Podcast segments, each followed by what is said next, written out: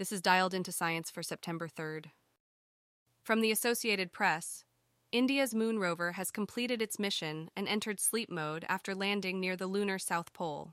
The rover's payloads are turned off and the data collected has been transmitted back to Earth.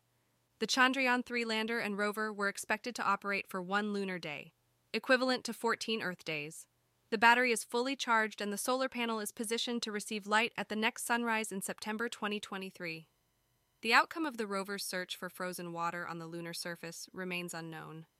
India's successful mission solidifies its standing as a technology and space power.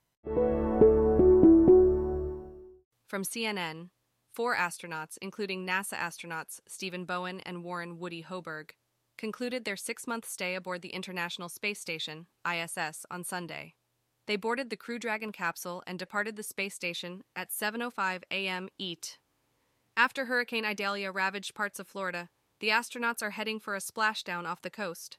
The Crew Dragon capsule, expected to splash down at 12:17 a.m. ET, will spend one day aboard the 13-foot wide vehicle as it maneuvers through Earth's orbit.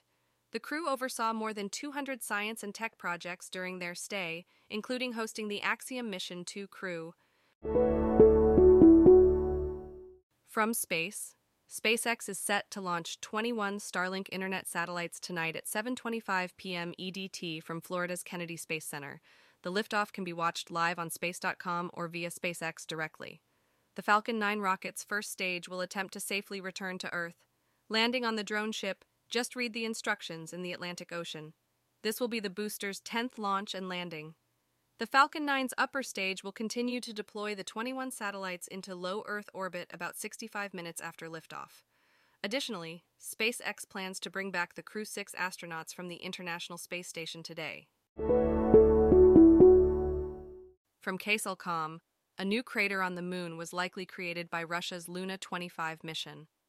Images from NASA's Lunar Reconnaissance Orbiter show the fresh crater. Luna 25 launched on August 10th planned to land near the lunar South Pole, but communication was disrupted during the entry into lunar orbit on August 19th, likely due to engine failure.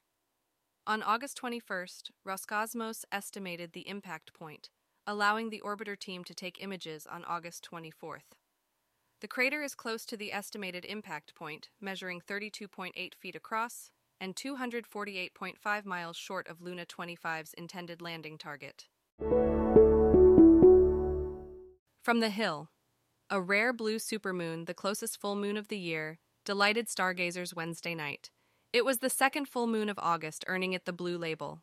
The moon was unusually close to Earth, making it a supermoon. Saturn also made an appearance alongside the moon.